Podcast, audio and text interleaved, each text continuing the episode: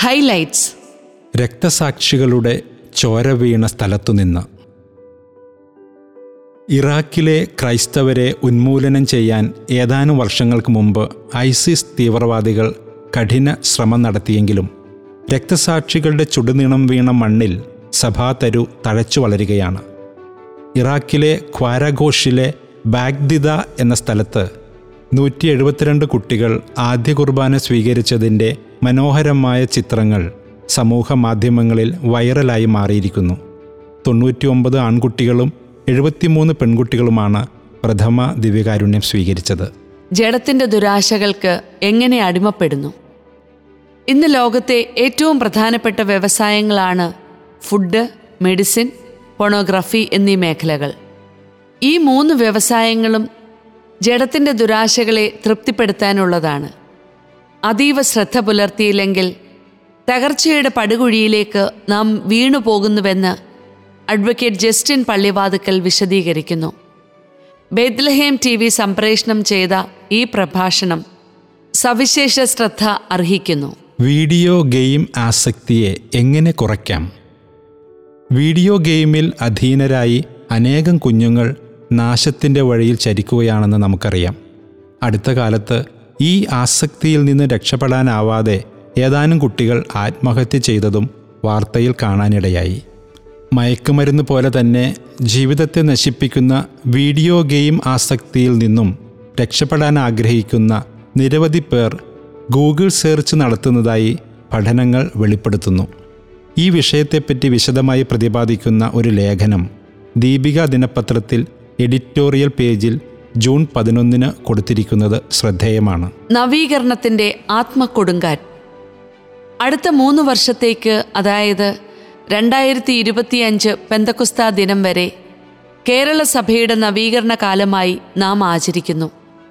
ഇന്നത്തെ കേരള സഭയുടെ അവസ്ഥയെപ്പറ്റിയും ഇനിയും ശ്രദ്ധ ചെലുത്തേണ്ട മേഖലകളെക്കുറിച്ചും ഫാദർ ജോഷി മയ്യാറ്റിൽ പങ്കുവച്ച ഫേസ്ബുക്ക് കുറിപ്പ് വായിക്കേണ്ടതാണ്. പൂർണ ദണ്ഡവിമോചനത്തിന് ഒരവസരം.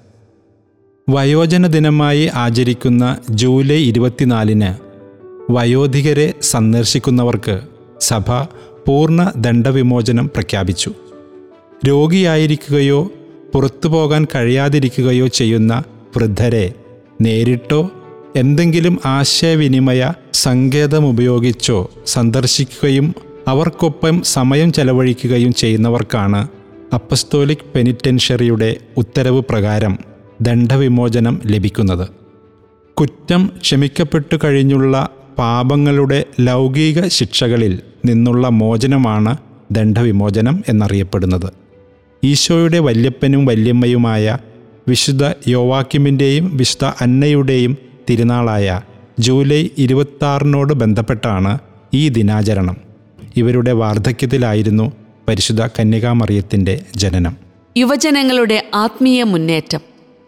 ഇക്കഴിഞ്ഞ പെന്തകുസ്ത തിരുനാളിന്റെ തലേ രാത്രിയിൽ പോളണ്ടിലെ ലെഡ്നിക്കി ഫീൽഡ്സിൽ ഇരുപത്തിരണ്ടായിരത്തോളം യുവജനങ്ങൾ ഒരുമിച്ച് വന്നു. പോളണ്ട് യുക്രൈൻ എന്നിവിടങ്ങളിൽ നിന്നുള്ളവരായിരുന്നു അവർ. ആയിരത്തി തൊള്ളായിരത്തി നാൽപ്പത്തിയേഴിൽ ആരംഭിച്ച ഈ യുവജന സംഗമത്തിൽ ഓരോ വർഷവും കൂടുതൽ ആളുകൾ പങ്കെടുത്തു വരുന്നു. പ്രാർത്ഥന കുംഭസാരം ദിവ്യബലി സംഗീതം നൃത്തം എന്നിങ്ങനെ യുവജനങ്ങളെ ആത്മീയതയിലേക്ക് നയിക്കാൻ പര്യാപ്തമായതൊക്കെ ഈ സംഗമത്തിലുണ്ടായിരുന്നു. എക്കാലത്തെയും വലിയ കുടുംബ പ്രേഷിത വിശുദ്ധ മറിയം ത്രേസ്യായുടെ ജീവിതത്തെ തൊട്ടറിയാത്തവരാണ് ഇനിയും നമ്മൾ.